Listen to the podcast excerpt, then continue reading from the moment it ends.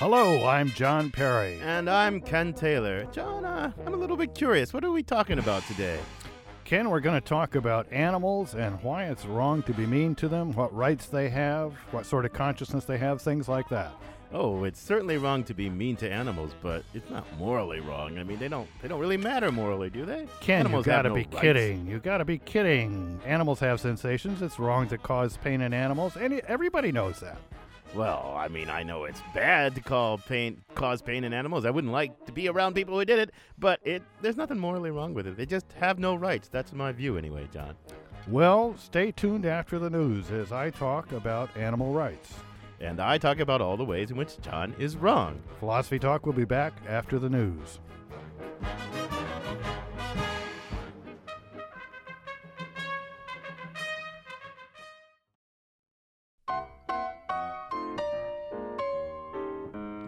Welcome to Philosophy Talk, the show that questions everything. Except your intelligence. I'm John Perry. And I'm Ken Taylor. We're coming to you from the stations of K A L W in San Francisco, ninety-one point seven on your dial, the information radio station for San Francisco. But we like to imagine ourselves, as always, sitting on the grass uh, down at Philosopher's Corner on the campus of Stanford University.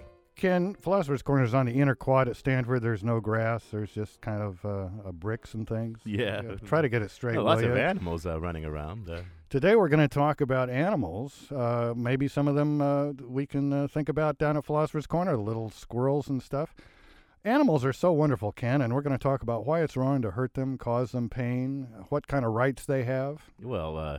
you know, they don't have any rights. I mean, it could be wrong to cause them pain for reasons about us that have nothing to do with their rights. So I don't think I don't want you to, to confuse these two questions. Uh, Ken, John. Ken, this is another one of your far-fetched views. Animals have sensations. They have pain.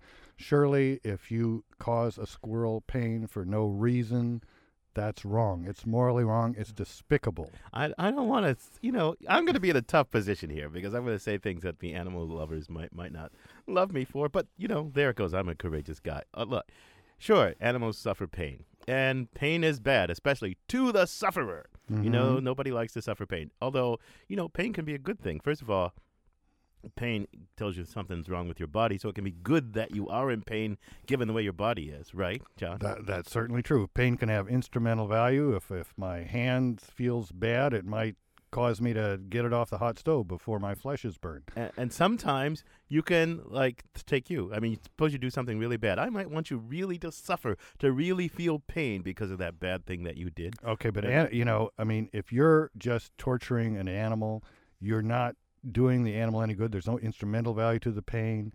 Uh, most, I mean, do you think animals are kind of reincarnated bad guys? And no, so that's I don't why, think. That's no. why it's okay to torture no, them? No, I don't, I don't think they're reincarnated bad guys. I just tried to make the point that tr- pain isn't necessarily intrinsically always bad. Now, some pain can just be a matter of indifference. Some pain can be good, some can be bad, some pain can be a matter of indifference. It's never a matter of indifference to the animal, but it might be a matter of indifference to me that the animal's in pain. Why?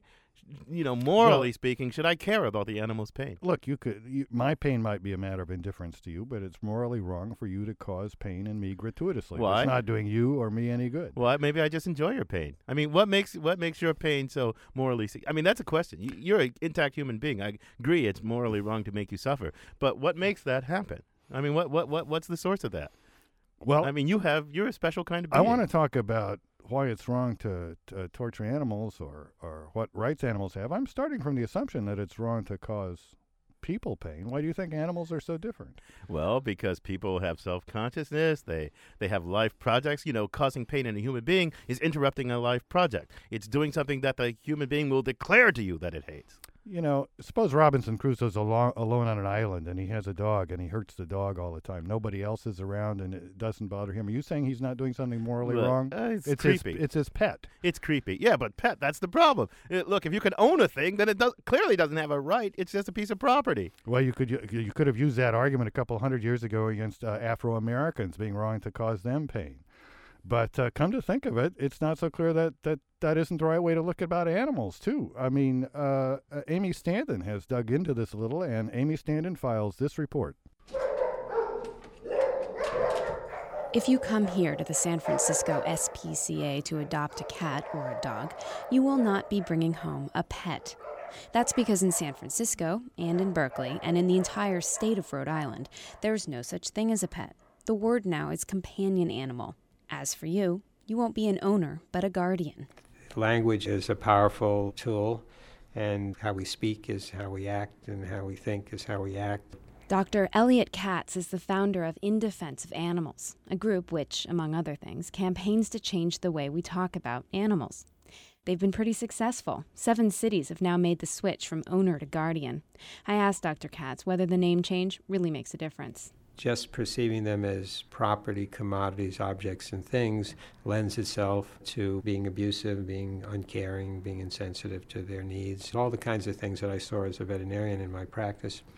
If I've adopted this animal, I have a responsibility to that animal. I'm that animal's guardian. I'm going to see that it gets proper veterinary care, gets proper treatment, uh, is not just chained up in the backyard, and, and just give it as much consideration as I possibly could. Doctor Katz believes that we shouldn't think of animals as property for the same reason we don't think of other humans as property. Like children or severely disabled people, animals can't claim their rights, says Doctor Katz, but that doesn't mean they aren't entitled to them. It's an issue of uh, fairness. Why do uh, African Americans, or why do women, or why do any vulnerable or weaker segment of society have uh, the right not to be uh, exploited and harmed and killed? Well, because we developed some sort of morals and ethics that said uh, the most vulnerable among us should be protected, and might doesn't make right. Those kinds of things that our society supposedly stands on. Legally, animals occupy a murky area somewhere between objects and people. The law protects them from cruelty, but technically, animals belong to their owners. Doctor Katz was trained as a veterinarian, but he learned early on that his loyalties set him apart from the other vets. You know, I'd have people come in and the dog would be shedding too much or barking too much or cat scratching at furniture, and they'd say, could you put the just put the dog down for me? And I'd say, no, that's not why I went to veterinary school. They would just take him down the street to the next veterinarian and say, sure, twenty-five dollars, kill your dog. I didn't fit in in the veterinary profession then, and I certainly don't fit in now. Being a vet isn't exactly like being a doctor for animals. When doctors take the Hippocratic Oath, they vow to work, quote, for the benefit of the sick. Veterinarians, on the other hand, swear to use their medicine, quote, for the benefit of society through the protection of animals. It's an important distinction. Why are animals protected from cruelty? Because harming them would be harming us and our notion of ourselves as an ethical society. Not because animals have any inherent right, under the law at least, to be unharmed. For Philosophy Talk, this is Amy Standen. Want to hear more? You can hear the rest of the program by purchasing it at iTunes Music. Or, for unlimited listening, become a subscriber at philosophy talk dot org.